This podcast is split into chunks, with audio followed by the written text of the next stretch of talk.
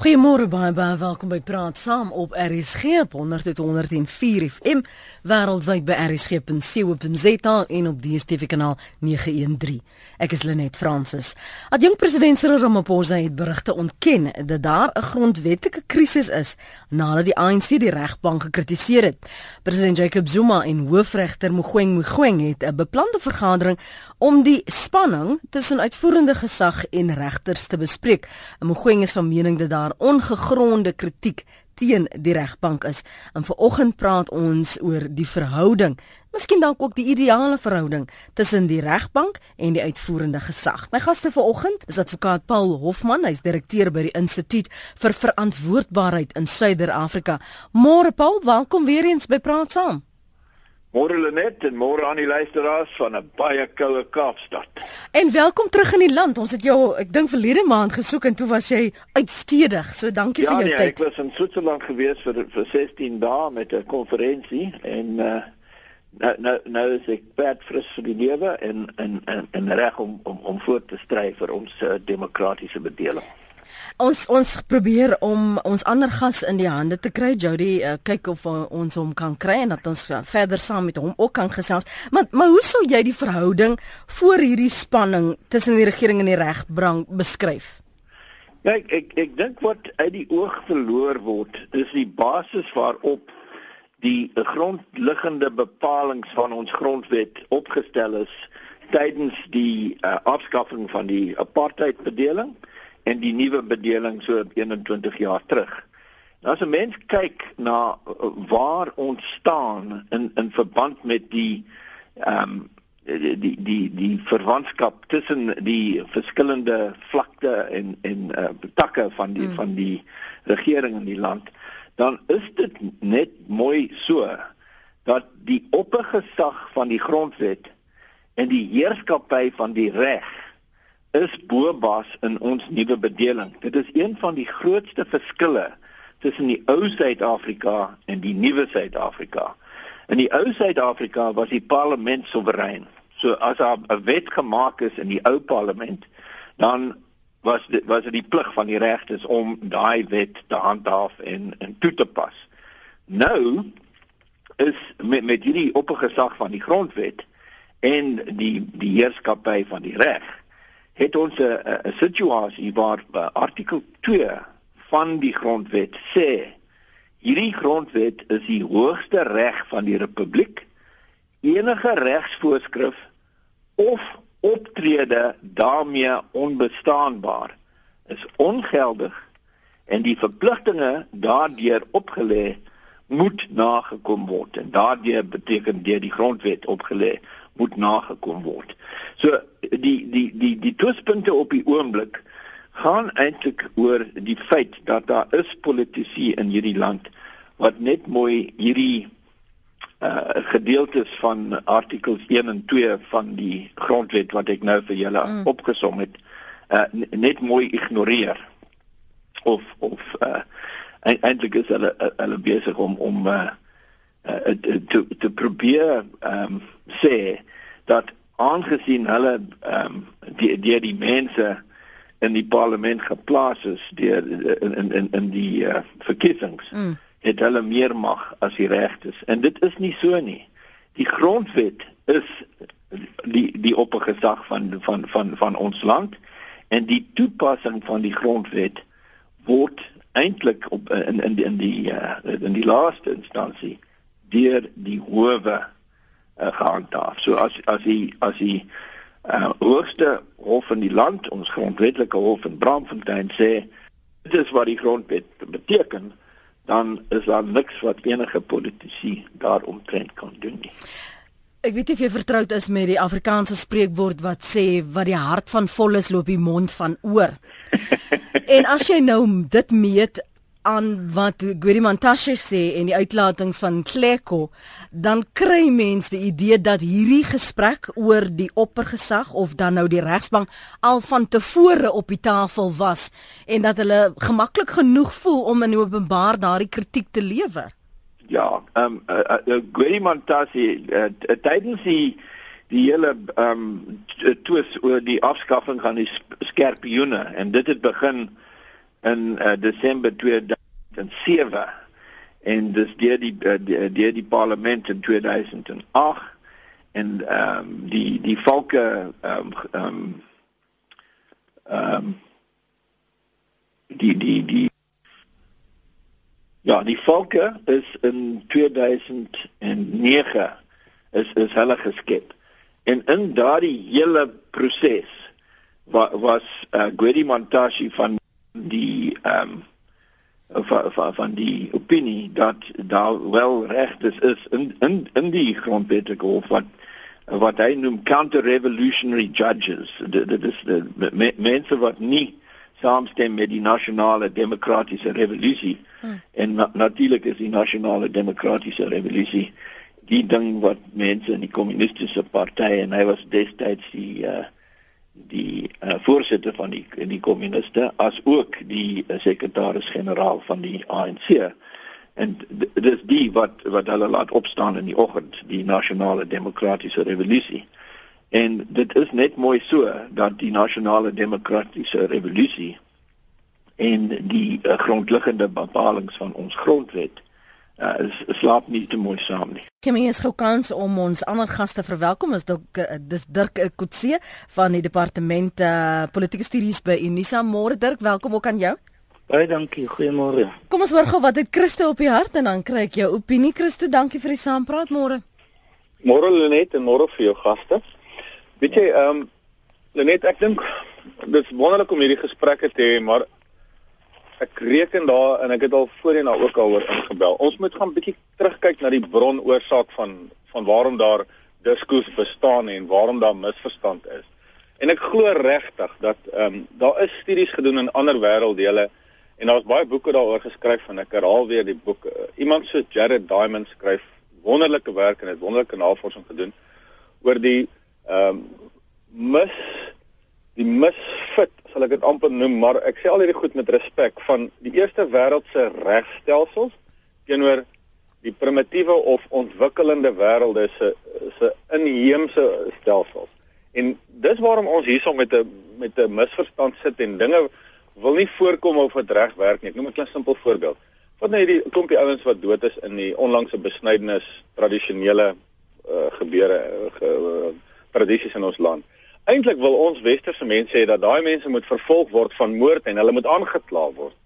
Maar die tradisionele uh, bestaan en die besleg in die in, in die samelewing sien dit glad nie so nie. Ehm um, ons moet meer ek ek ek, glo vas dat ons grondwet is ons onvanpas. Hy's nie so goed soos wat ons almal wil dink nie. Ons het die beste grondwet op papier, maar so 'n bietjie tong en netjies is amper soos die springbok. Hulle is goed op papier, maar op gras is hulle nie so goed nie. Ons grondwet is dieselfde ding. Ons dink ons ons grondwet is uh, beskerm ons teen alles, maar eintlik word die besluite van wat in ons land gebeur en die rigtings wat ons land polities inslaan word eintlik in hulle toelie huis geneem wat eintlik amper 'n uh, eh, uitbreiding is van die hoofmanskapstelsel wat eintlik in Afrika op die kontinent steeds van pas is.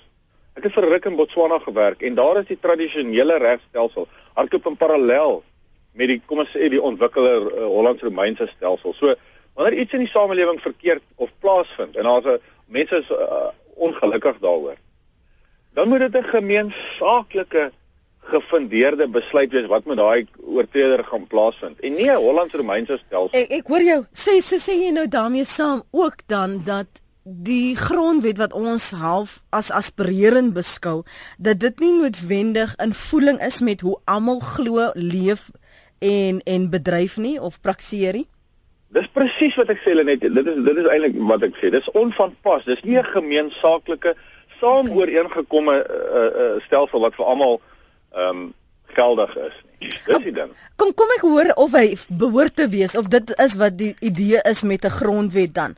Ehm um, dokter Dirk kon sê kan jy vir my sê hoe hoe of jy saamstem met wat eh uh, Christo daar sê?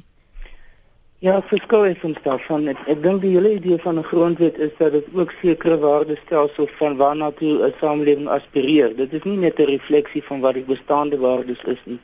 Um, in die geval van die Suid-Afrikaanse grondwet is dit ook nie iets soos maar die Britse situasie wat organies ontwikkel soos wat ehm um, hofuitsprake plaasvind, soos wat daar nuwe wetgewing ontwikkel en ehm um, wat dus op 'n manier die hele tyd vloeibaar is nie. Ehm um, hoewel daar baie sterk tradisies oor tyd ontstaan het, ons is te jonk as 'n land om daardie tipe van konstitusionele tradisies te kon ont ontwikkel oor tyd. Ek dink wat wat mense hier ehm um, moet sê is, is dat die die die grondwet is eintlik 'n reaksie op ons eie geskiedenis. Ehm um, en daarom is dit of kan mens soms argumenteer dat dit waarskynlik oorjaal na die extreme in terme van menseregte in die algemeen. Um, maar ek sou sê die meeste Suid-Afrikaners sou eerder waarskynlik sê dit in steede daarvan om onsekerheid te hê oor wat die menseregte situasie in Suid-Afrika is.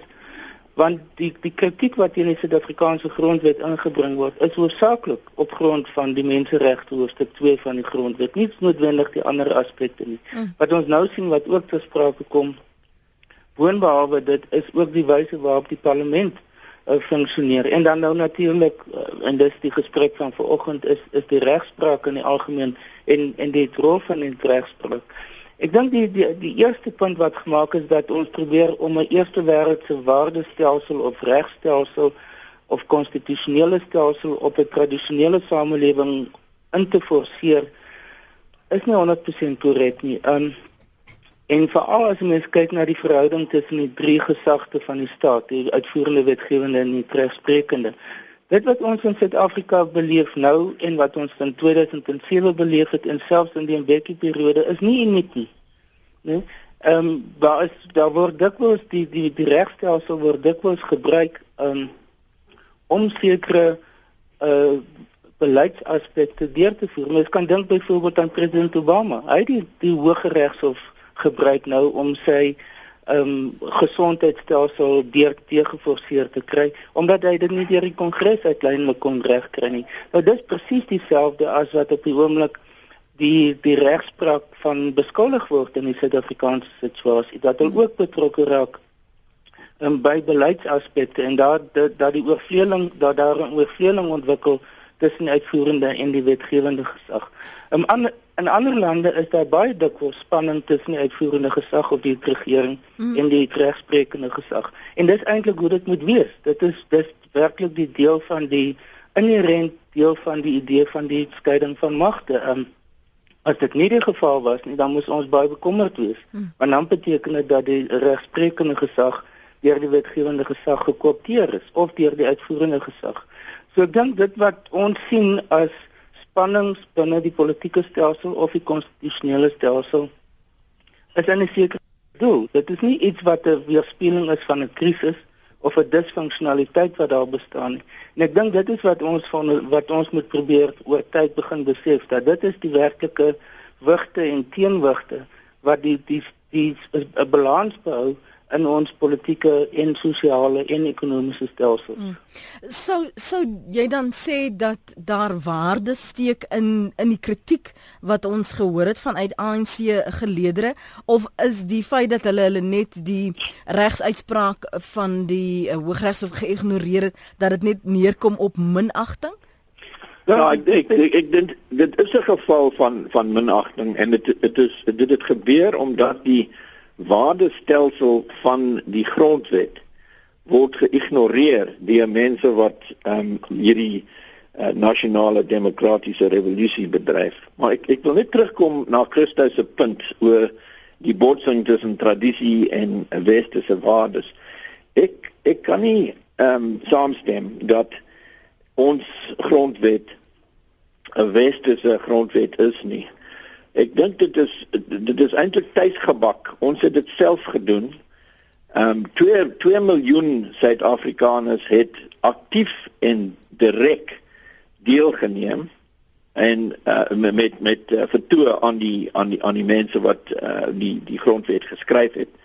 En al die uh, verteenwoordigers van die oorweldige uh, uh, mede meerderheid van po politieke partye wat destyds uh, in in die land uh, aktief was het deelgeneem aan die proses van ons ehm um, uh, grondwet bou in in die uh, vroeë 90e jare van die vorige eeu en wat uit daardie proses gekom het is natuurlik 'n kompromie en dit is 'n kompromie tussen die die ANC wat wat ehm um, uh, 'n meerderheid uh, van van van die uh, die um, die mense agter hulle gehad het en die nasionale party wat destyds in bewind was.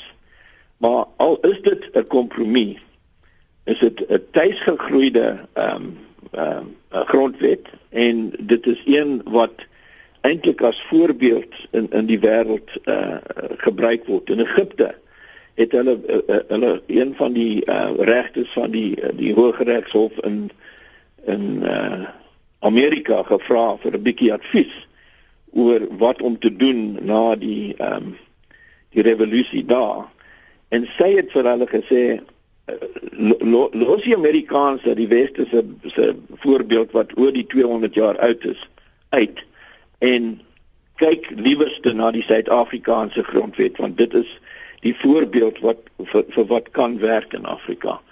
En ons uh, tradisionele leierskap en en die die tradisies van uh, Suid-Afrikaners wat nog steeds tradisioneel leef is wel in in in artikel 211 van van die grondwet ehm um, erken en en daar is ehm um, wel ehm uh, um, heeltemal uh duidelik uh uiteengesit dat uh tradisionele lewe ehm um, kan kan voortgaan onderworpe aan die die waardes van die konstitusie. Dirk Ja, en ek stem daarmee saam. Ek, ek dink ons ons regstelsel is besig om te ontwikkel. Dit is nie meer die net die ou Romeins-Hollandse reg nie. Dit is 'n belangrike deel saam met die Britse reg, maar die die tradisionele reg, die die is islamist islamitiese reg is word privaat reg word reeds erken. So ons is besig om te ontwikkel in 'n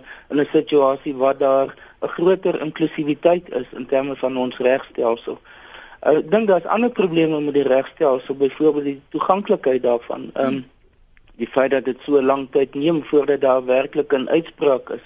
Die die kriminele soos in Engels sê die criminal justice system, so dis nie net die regspraak nie, maar die ondersteunende die, uh, funksies soos hmm. byvoorbeeld die polisie diens, die uh, gevangenisdiens, ehm um, die justisie, die staatsanklaers, die nasionale vervolgingsgesag. Uh, dit alles moet mense saam sien met die die moet dit regstelsel um, en daar's baie probleme daarmee met die effektiwiteit daarvan. So mense glo nie altyd dat die regstelsel werklik die die produkte kan lewer, die resultate kan hê um, en uh, geregtigheid kan kan um, tot gevolg hê nie. En ek dink dit is die die um, die geloofwaardigheidsprobleem wat die regstelsel in sy groter sin as mens hierdie ander aspekte insluit wat werklik die probleem op die oomblik is. Ehm um, weer eens dit gaan op 'n ander vlak is natuurlik nou die verhouding tussen uitvoerende en die regsprekende gesag oor oor wat die een het die het, het in 'n sekere sin die oppergesag en dit bring mense terug na die na die na die essensie van wat 'n konstitusionele staat of die konstitusionele oppergesag eintlik beteken.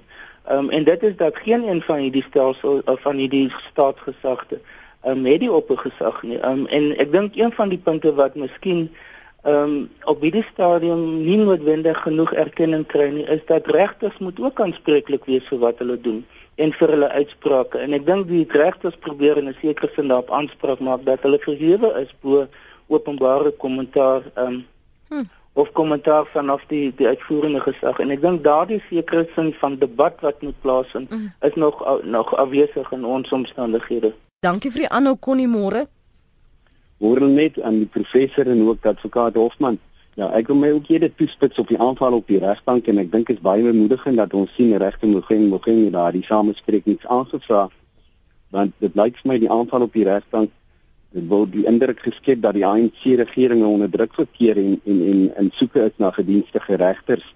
Ek wil net terugkom uh, na die grondwet wat uh, die advokaat ook genoem het of uh, ek dink die professor en ons moet sien daar dat ons grondwet moet gerespekteer word in die sin dat die skeiding van magte tussen die uitvoerende en die regsprekende gesag dit moet gerespekteer word. En vir my is dit baie bemoedigend verder om te sien regter Masipa se uitspraak vroeër die maand het mm. gesê die regering is veronderstel om 'n voorbeeld te lei en en en uh, sy is nogal kom sy sê dit kom opwekkend en maak haar bang dat mense selfs die die die wet kan begin verontagsaam en uh sy vrees regtig die toekoms so ek ek sien die rede hoekom die hoofregter hierdie hierdie samesprekings aangevra het. En net ek dink die die regbank is die finale arbiter in inburgery behoort uh, regtig die regbank te vertrou met die versekering dat ons regters nie net vooroordeele uitsprake lewer nie. So ons hoop dit gaan goeie samesprekings wees en dat die ANC regering uiteindelik sal sien dat die grondwet is daar om gerespekteer te word. Mooi dag vir julle. Baie dankie vir jou mening. Dis Connie daar in die Suid-Kaap. Kyk na jou SMS'e. Die morele gesag van die reg word uitgebeeld in die Justitia beeld. Sy is geblinddoek met 'n weegskaal in die linkerhand en 'n swaard in die regterhand. As die regering volhard om hofbevele te ignoreer, hoe kan die swaard mag van die reg dan effektief uitgeoefen word? Dis anoniem in Mosselbaai se mening. Dr. Corne Mulder is op die lyn. Môre. Ja, goeiemôre net. Goeiemôre aan jou gas dit gaan aan die einde vir my die konsep nie. En autonomie beteken dood vir die vraag is die grondwet autochtoon en dit beteken is die produk van wat in die harte en die gedagte van die mens is wie hy bedoel het en van die leiers van die mense wat hom onderhou het nie is hy die produk wat in die harte is vir die mense wat vir hy bedoel het op die meneer de Klerk 'n verskil van mening gehad in die parlement. Ek het gesê meneer, jy wil 'n stelsel skep gebaseer rondom gedeelde waardes. Maar uitvind dat die waardes wat sal geld sal die waardes van die meerderheid wees, nie noodwendig jou waardes is nie. Nou as ek kom by die grondwet situasie self, dan is dit doeteenvoudig sodat die huidige aanval van die ANC se uitvoerende gesag op die op die regters is nie so seer op die regters nie. Ook hulle uitsprake wat volgens die ANC se interpretasie nie saamstem met die waardes wat hulle basies van uitdra aan daardie uitspraak nie. En dit is basies die probleem. Ons het ons as ons kom is die komplekse proses. Advokaat Hofman het verwys na die insette van 2 miljoen Suid-Afrikaners. Ons weet mos die proses daar was ook anders geweest dat dit gewerk het met voldoende konsensus wat bereik is as die regerende party die nasionale party van destyds die ANC saamgestem het was daar voldoende konsensus. Wat ek 'n laaste punt maak. Advokaat Hofman noem korrek dat die huidige probleem is dat die mense wat die nasionale demokratiese presies daarstel nie saamstem met die waardes van die grond verstaan dit want wat nou in die praktyk gebeur is hulle sê ons het die meerderheid ons het die meerderheid stem demokraties gekry maar nou word ons uitvoering of ons ideale daar rondom gepootjie deur die waardes dan van die grondwet. Maar die probleem is dit op die regdienskommissie en ek het 3 jaar op daai kommissie gesit wat die mees versteurde waar regters aangestel word die mense wat daar die meerderheid het is ook dieselfde mense wat die nasionaal demokratiese revolusie verteenwoordig.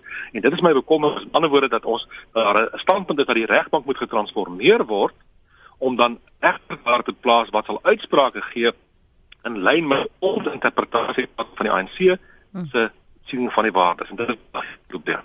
Baie dankie daarvoor. Dis die mening van Dr. Corne Mulder. Kom ons praat terug, uh, praat uh, uh, en reageer op wat die twee inbellers gesê het, Connie en uh, Dr. Mulder oor transformeer tog met in lyn te wees met die grondwet en nie gedienstige regters te skep nie. Advokaat Paul Hofman, jou opinie oor hoe ons hierdie balans kan skep tussen wat die grondwet sê wat regters moet doen en moet interpreteer en en vertroue te skep tussen die uitvoerende gesag ook en en natuurlik die burger, hè.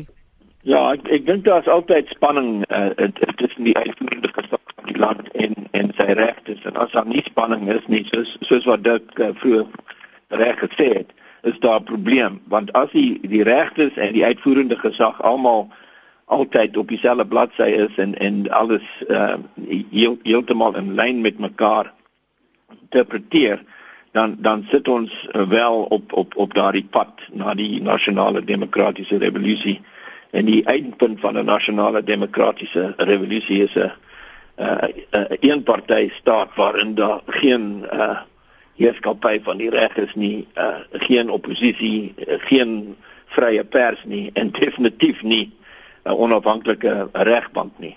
So ehm um, wat die, wat ehm um, uh, Dr. Mulder se se punt uh, betref is dit wel so dat eintlik is dit die die president wat al die regtes aanstel.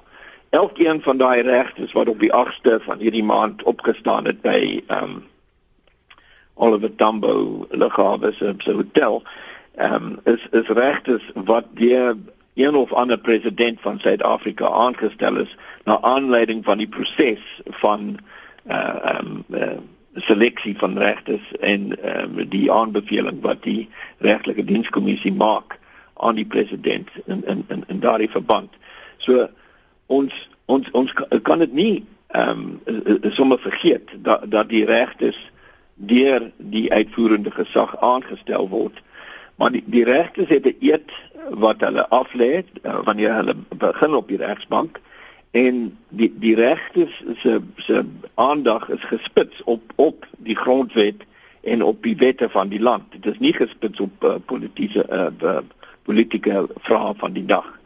En eintlik het dit uitgewerk op op 'n basis dat al die regtes, al die die die uh um howe van uh, die, die die die die die leierskap van al die howe in die land as ook die um wetsgenootskap en Nadal en Black Lawyers Association al daai mense was daar op die agste om te sê genoeg nou ons ons ons moet die oppergesag van die grondwet en die heerskappy van die reg in hierdie land handhaaf want die alternatief is anargie en chaos. En eh, dit is hoe dit sal uitwerk. Al is dit die die mense wat aangestel is deur deur die president. Want hulle eerste plig is om hulle ede van van uh, uh, eintlik dan taaf. Mm. So moet ek aanneem dat jy soos wat Dirk sê hy is gemaklik dat daar tog 'n mate van spanning tussen die twee moet wees? Ja, nee, dit dit is dit is definitief die ehm um, eintlik onvermydelik as die stelsel uh op 'n gesonde basis werk. As as daar geen spanning tussen die twee is, moet moet ons kyk wat verkeerd gaan. Maar dis nie dieselfde as wantroue nie. Ja, wantroue en spanning is is is is is, is verskillende dinge. En hierdie idee van skeiding van magte wat Blyden se man die nou uh noem is is is is is, is eintlik snert. En ehm um, sy sy kollega die minister van uh polisie wat sê dat uh, reg is met met ander mense saamspan om om by uh, met karakter saamspan om by 'n sekere beslissing te kom is is eintlik as as daar enige waarheid daarin is dan moet hy na die uh, geregtelike dienskommissie terugkomitee gaan en hy moet 'n klagte maak. Maar hy kan nie so praat nie sonder enige getuienis nie. En ehm um, regtes is verantwoordbaar. Daar is 'n hele appelstelsel en appelle kan gevoer word tot by Bramfontein en en die grondwetlike hof. En as regters verkeerdelik optree, dan is daar wel uh terugkomitees wat wat daarmee ehm um, kan werk soos wat ons gesien het met die uh langdradige saak van uh, regte president Slope. Kom ons hoor gou wat dit Peer op die hart. Welkom Peer. Môre net. Ek is al weer hier jong nog gekotseer. Wat hier so oor praat. In elk geval, ek lees uit die grondwet uit. Dis nie wat ek sê nie, dis wat die grondwet sê. Die president of waarnemende president moet of die minister moet voor die uh, president van die konstitusionele hof 'n uh, eed af lê hmm. verklaar soos volg.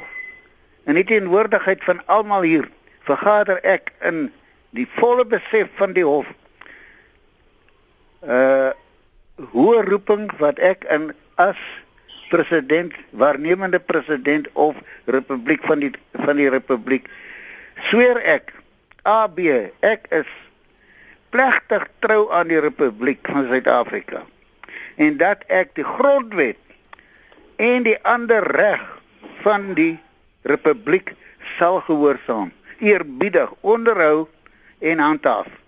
En beloof ek plegtig en opreg dat ek dit ten alle tye sal bevorder wat tot die voordeel van die republiek is en sal afweer wat die republiek kan skaad.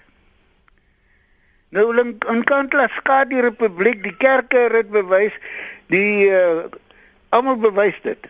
Maar uh, daar word niks aan gedoen nie. Met ander woorde hierdie beteken dit laaste vir jou gesê, die mense, die ministers en Die president pleeg myn eed. Ja, dit spook nog by my, hoor. Ja, Dan vir jou sê. ja, en dit is wat ek vir jou gesê het. Hulle re- opreg hierdie hoofregter van ons is 'n eerbare man. Hy gaan nou, hy verneder hom om na hulle toe te gaan en met hulle die die sake te bespreek dat hulle die grondwet moet eerbiedig en die wette van die land moet eerbiedig. Goed, Peer, kom ons laat dit eers gou daar. Jan wil ook nog saampraat. Jy's aan die woord, Jan. Môre hulle net en gaste. Ehm um, die voorlaaste spreker het in 'n groot mate gesê wat ek ehm um, wou gesê het. Ek dink dit is 'n baie goeie samevatting van alles wat gesê is. Ook ehm um, professor Kotse met betrekking tot die noodsaak vir spanning is baie belangrik. Ehm um, ek wil hom so 'n bietjie verder vat. Mm. Die skeiding van magte tussen die drie ehm um, eenhede is ongelooflik belangrik, die sogenaamde trias politica. Nou wat in Suid-Afrika die ehm um, die geval is is die volgende. Op die oomblik werk dit baie goed tussen die regsprekende gesag en die uitvoerende gesag. Die probleem myns insiens lê tussen die parlementêre parlement en die uitvoerende gesag. Um, in 'n baie groot mate bestaan die parlement nie meer nie. Hy begin 'n rabberstempel word vir die toeliehuis. Met ander woorde, die hele stelsel van trias politika en skeiding van magte werk op baie vlak baie swak. Want as dit reg werk, behoort die parlement en al sy instansies die meeste van hierdie krisisse wat bestaan uit te sorteer voordat dit kom op 'n vlak waar die regters moet begin uitspraak gee. Met ander woorde, ek is baie positief oor die spanning wat bestaan tussen die regbank en die uitvoerende gesag. Dit moet so wees. Ehm um, ek dink ons moet ernstig kyk na die rol van die parlement. Ons moet ernstig kyk na die rol van die toeliehuis en dan moet ons kyk soos julle tereg sê, baie van die sprekers praat van die sogenaamde nasionale demokratiese revolusie. Dis waar die spanning lê. Want hulle is besig om die rol van die parlement heeltemal te verkleineer. Dankie vir jou bydrae daar. Kan ek gou net aansluit by, by dit wat Jan vra en, en stel Dirk en ook vir jou vra. Die feit dat die ons sê daar behoort 'n onafhanklike te wees, dan behoort ook 'n gesonde spanning te wees. Maar as jy 'n geval kry waar die uitvoerende gesag 'n uitspraak van die hof totaal en al ignoreer of voel hulle hoef nie daaraan gehoor te gee nie, dat daar nie 'n 'n mate van 'n gedeelde verantwoordbaarheid is nie. Wat doen jy dan? Aan wie gaan hulle dan 'n uh, verantwoording doen? Hoe hou jy hulle verantwoordbaar? Ja, dit dit is natuurlik op hierdie stadium dink ek een van die groot ehm uh, krisisse uh, met veral die Al-Bashir saak is uh, wat wat moet gedoen word? Wat is die opvolg? Ehm um, ek dink op hierdie stadium is die wat gewoonlik, ek meen as jy mens na die klassieke teorie gaan van beide parlementêre teorie, die trias politica en konstitusionalisme is om te sê wel as hierdie verhouding uh, die die uh, uh, verhouding tussen die regsprekende gesag en die uitvoerende gesag nie heeltemal tot sy reg kom nie. Ehm um, dan natuurlik is daar nog steeds die die die bevolking in die algemeen, die die kiesers wat moet besluit wel is hierdie tipe van optrede van die regering regverdigbaar dat hulle by die volgende verkiesing hulle kan herkies as as as regerende party of nie. Uh, die rol van die burgerlike gemeenskap en ons het gesien tot watter mate die burgerlike gemeenskap in hierdie spesifieke geval um geaktiveer is, die verskillende menseregte organisasies, um selfs akademiese groeperings soos die Center for Human Rights by die Universiteit van Pretoria, regter uh, Goldstone, uh, aartsbiskop Tutu uh, mens kan die, die lys gaan aan en aan. Dit is alles dan mense wat uitsprake maak en wat druk plaas op die regering om te sê wel julle het julle morele aanspraak op die om die regering van die dag te wees in hierdie geval verloor. Ehm um, julle tree op in nie in respek met die die grondwet nie. Um, en as julle dus wil in ander gevalle aanspraak maak op grondwetlike optrede dan dan is daar teenstrydighede wat nou bestaan. So dit is die die effek daarvan. So dit is nie asof 'n mens kan teruggaan na die regering en sê wel julle het ehm um, hierdie uitspraak geïgnoreer en op dit kan op hierdie manier hierdie manier deur die deur die regstelsel herstel word nie. En wat nou besig is om plaas te vind en ek, ek weet nie of daar enigstens vordering gemaak word nie. Ehm um, is daar daar die die regbank die uh, die regters van vir die regering gevra het om te reageer en te verduidelik um, wat werklik plaasgevind het en wie moontlik ehm um, krimineel aangekla kan word. Nou ons weet nog nie wat wat die uit, uitkoms van daardie proses sal wees nie. Maar dit spreek nie die werklike essensie van die saak aan nie. Dit gaan nie oor individue wat geïdentifiseer ge moet word en aangekla moet ja. word dat hulle die die regspraak of die die regsuitspraak geïgnoreer het en amptenaar van binnelandse sake of wie kan. Ek dink dit gaan oor die groter kwessie van die verhouding tussen die twee. Ek dink mense moet ook aan die ander kant sê dat dit is wat ons gesien het in, in die Albasier saak is nie noodwendig die reël nie. Dis een van die gelukkig nog van die meer van die uitsonderings. Ek sou nie sê dat um, die regering in die algemeen regsuitsprake ignoreer nie, veral nie uitsprake van die konstitusionele hof nie. Daar was in die verlede daar's byvoorbeeld 'n um, bekende uitsprake van die konstitusionele hof wat teen die regering se belange of se standpunt ingegaan het en wat hulle moes aanvaar um, en in sommige gevalle tot 'n groot mate geïmplementeer het.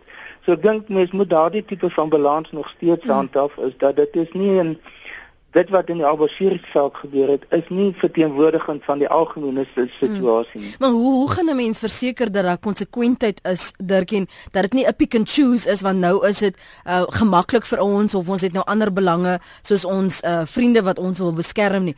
Dit sekerlik moet jy dan hulle dan daaraan kan meet en sê hierdie is waar ons die streep trek.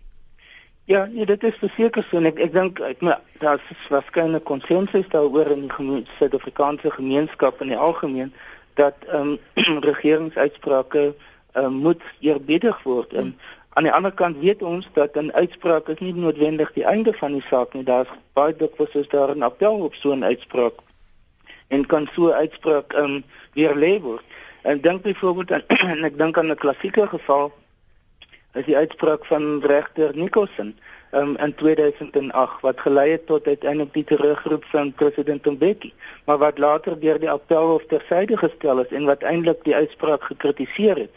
Mens het veel soortgelyke gevalle waar die konstitusionele hof uitsprake van laer howe ook kritiseer of tersyde stel. Ja. So dit is 'n baie meer gekompliseerde proses as om net te sê daar's 'n uitspraak en dan moet dit onmiddellik geïmplementeer word. Um, En ek ek dink wat wat hier te sprake kom is 'n is 'n baie groter ek wil amper sê regsfilosofiese debat wat ek dink aan 'n sekere sin nog hier moet plaasvind en dit is wat is die die openbare sosiale rol wat die regbank in Suid-Afrika moet speel.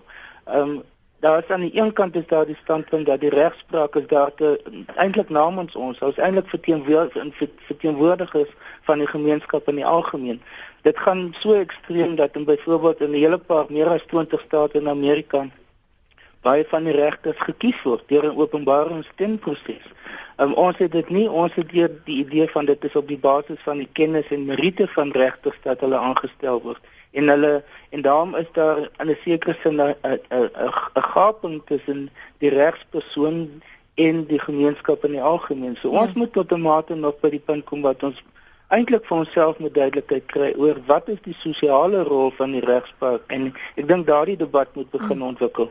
Sou sou dit veral nou ehm um, Paul omdat ons praat van transformasie, ons praat van transformasie ook van die regsbank 'n gilde geleentheid wees om hierdie herbesinning te begine doen soos se Dirk voorstel? Ja, ek, ek dink dit dit gaan eintlik oor die die implementering van die handves van regte wat hoofstuk 2 van die grondwet is. De, ons handves van regte is een van die die, die mees gekompliseerde en alomvattende uh handveste van regte in die wêreld. En ehm um, artikel 7.2 daarvan sê dat die staat moet die regte in die handves van regte eerbied, beskerm, bevorder en verwesenlik. En eintlik is dit die taak van die van die uh, regters om toe te sien dat dit gebeur as daar wel 'n saak uh, wat oor menseregte gaan uh, voor voor die hof kom. Maar ek ek wil net teruggaan na Jan se punt in verband met die rol van die ehm um, parlement in in ons land op die oomblik. Ek dink hy hy, hy het gelyk as hy sê die die parlement is eintlik 'n bietjie swak en dit het te doen met die feit dat daar te veel mag in die hande van die baase van die uh, politieke partye sit en te min in die in die hande van die uh, lede van die uh, die parlement. Hulle hulle kan eintlik ehm um, uh, hulle hulle posisies verloor as hulle uit hulle partye geskop word. So daar is 'n 'n probleem dat die wat in Letuli huis gesê word of in die Weskaap wat deur die DA gesê word word eintlik die die wet van die land dit dit, dit, dit word net eintlik ehm um, as 'n rubber stem, stempel in die parlement en en en en word wat Letuli huis wil hê uh die die wet van die dag. Ehm, 'n um, goeie voorbeeld is die afskaffing van die skerpioene en hulle uh, verplasing deur die, die, die valke wat wel gereeld in die hof opkom. So dit dit is 'n probleem met die stelsel en uh, ek ek ek dink daar is wel gegronde redes om te vra uh dat die die die stelsel eintlik aangepas word om om toe te sien dat mense wat ehm um, in in uh magsposisies in politieke partye sit wat nie eintlik ehm um, gekies is of in die parlement sit nie te veel mag het hmm. in in in in die stelsel en en dit uh, uh, um, lei daartoe dat dat die uitvoerende gesag eintlik uh, um, heerskappy uitoefen oor oor die uh die parlement. Terug na die SMS'e Lenet as Zuma en sy kaders 'n hofbevel kan minag, dan sal ek elke burger in die land versoek om ook hofbevele te ignoreer en ons af te vee daaraan sê Henny van Ribikasteel. Jou net so vas hou, net so vas gaan nou nou vir julle vra. Sit die opperman sê weer wat gebeur met 'n gewone persoon eh, wat 'n hofuitspraak ignoreer? Natuurlik moet mense aangekla word, anders is ons in ons peetjie. Bobby van Wellington, baie mense in gesag kan nie ken nie die verskil tussen reg en verkeerd nie en is gewetenloos. Um as 'n paar mag misbruik en hul verouderde verwysingsraamwerke ten koste is vir almal, ongeag verskille in waardes kan 'n kodesa oor magsverhoudinge help. Ehm um, dis net R, ek weet nie van waar is R nie. En dan ehm um, maar dis nou so 'n afdraaipadjie daar. Uh volvlei Samuel Walters wat sê ons regters word streng gekeer maar regters moet tog besef hulle moet reg spreek en nie skep en nie en net met wet voor hom moet hulle werk. Jy het net nou genoem dat dalk van daardie gesprekke, die kwessies wat uh tussen uh president Zuma en Mogeng Mogeng moet plaasvind, moet onder meer raak dalk aan regters wat ook aanspreeklik gehou moet word vir wat hulle in openbaar sê, ehm um, dat hulle ook maar mens is. Watter ander aspekte behoort om hy tafel uh vir daai tyd te bespreek te word? Um, Dirk en dan gaan ek vir Paul vra wat hy dink. Net so een of twee asseblief. Ja, ek, ek dink een van die goed wat vir die regering van die die, die mees prominente is is hulle sogenaamde wat hulle noem dat daar die die regsprekende gesag by uitvoerende besluitneming betrokke raak. Ehm um, en ek dink dis een van die belangrikste punte hier is is wat wat is waar lê die skeiding tussen regspraak en die uitvoerende gesag ehm um, se se magte. Ehm um, en ek dink een ding wat wat belangrik is om om duidelik te maak is is dat beide die regsprekende en die uitvoerende gesag nog steeds onderhewig is aan die aan die waardes en die bepalinge van die grondwet. So die grondwet is op beide van hulle van toepassing, maar dit is die regsprekende gesag wat uitvoerende aksies byvoorbeeld of um, parlementêre wetgewing kan toets teen die grondwet en ek dink dit is waar die regering dikwels pers perspektief verloor dat hulle sê wel ons het die meerderheid by 'n verkiesing gekry en daarom mag ons besluite neem. Ja, dit is dit is absoluut korrek, maar die punt is is daardie besluitneming moet nog steeds konstitusioneel van aard wees en dit is die die hersieningsmag wat wat uh, die regsprekende gesag moet hê om te sê julle het die reg om 'n wetgewing te maak of julle het die reg om beleid te, te bepaal en te uh, en te implementeer maar ons het die reg om te bepaal of dit grondwetlik van aard is.